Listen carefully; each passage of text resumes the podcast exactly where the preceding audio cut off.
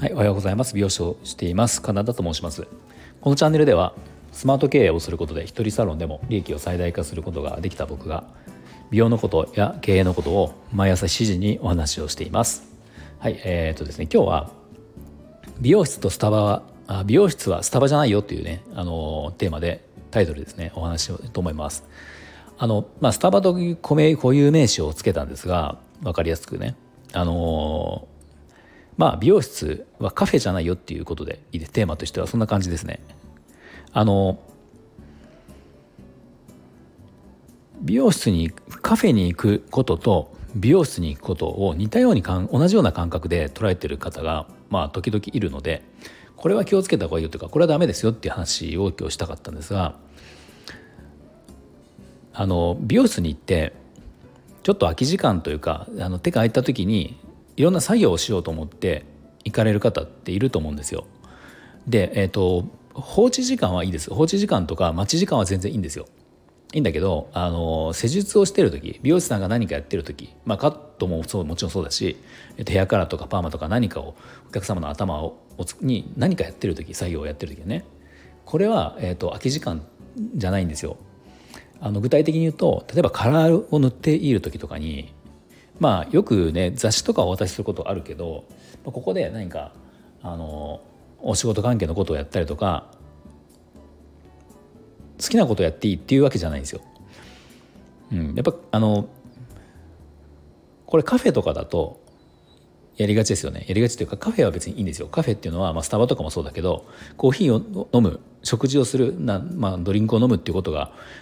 まあメインで目的ではあってもそもそも、えーと、お店側としてもその職業職種とし的にして、まあ、スタバを出したんでスタバでいいんですけどスタバとしてもあのあれって、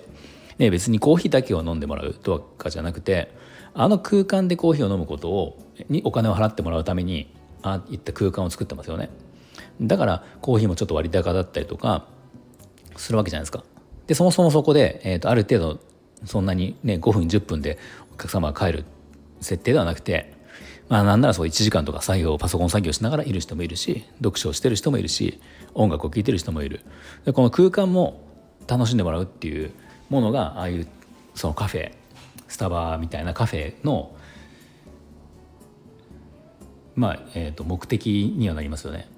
うん、でも美容室っていうのはあのー、決定的に違うのはそこにプロの技術が入るってことですよね。プロ美容師っていうプロが技術を使った作業をすることが入るのでこの技術の邪魔をしてはダメだと思うんですね。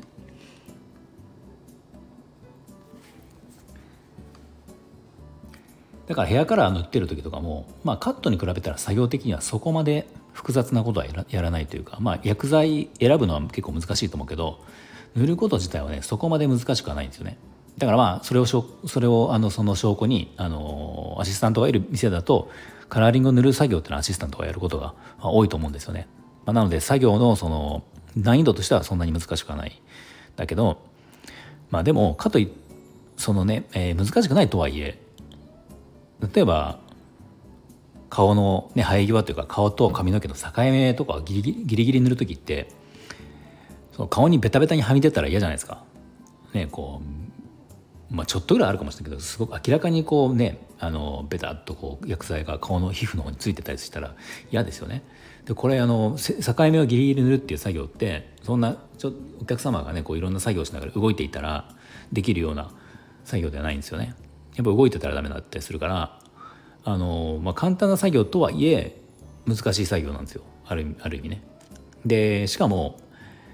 ヘアカラーって、えー、っとね、塗った後に放置時間があると思うんですがこの塗る塗る作業の時間っていうのがまあどうだろう。早ければ5分ぐらい。大体5分ぐらいかな塗る5分ぐらい塗ったりとか、まあ、複雑なことになったらもうちょっと時間かかるかもしれないけどあのこの塗り塗り始めて塗り終わるまでのこの時間っていうのがこれ短ければ短いほど仕上がり的にはいいんですよね。これどういうことかというと例えばあの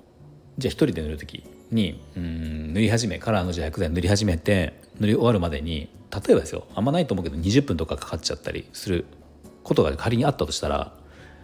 えー、最初に塗ったとこって塗り終わった時点でも20分放置してますよね。ねで最後に塗ったところは放置時間まだゼロですよね。こう20分の放置時間の差っていうのを埋めるのって結構難しいというか例えばそこから、えーと、基本的にはカラーの放置時間が30分ってなったとしたら、えーと、最後塗り終わったところは30分置きたいからそこから30分置くと塗り始めた場所っていうのは作業に20分かかってる場合だったら塗り始めた場所っていうのは、えーと放置時間が30分プラス20分になるから50分放置してることになりますよね。でこれってそのダメージだったり色の入りとかにも差が出なくはないんですよ。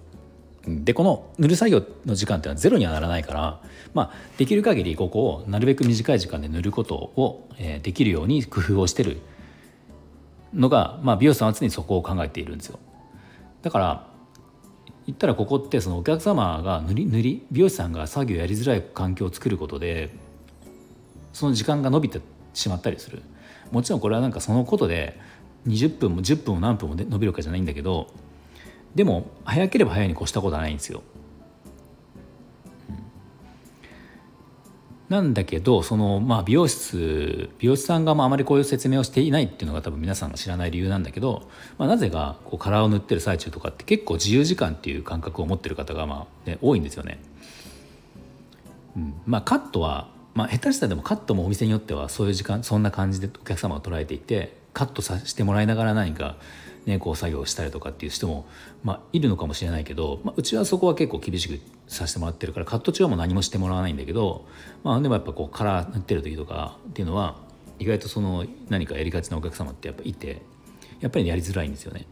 だからその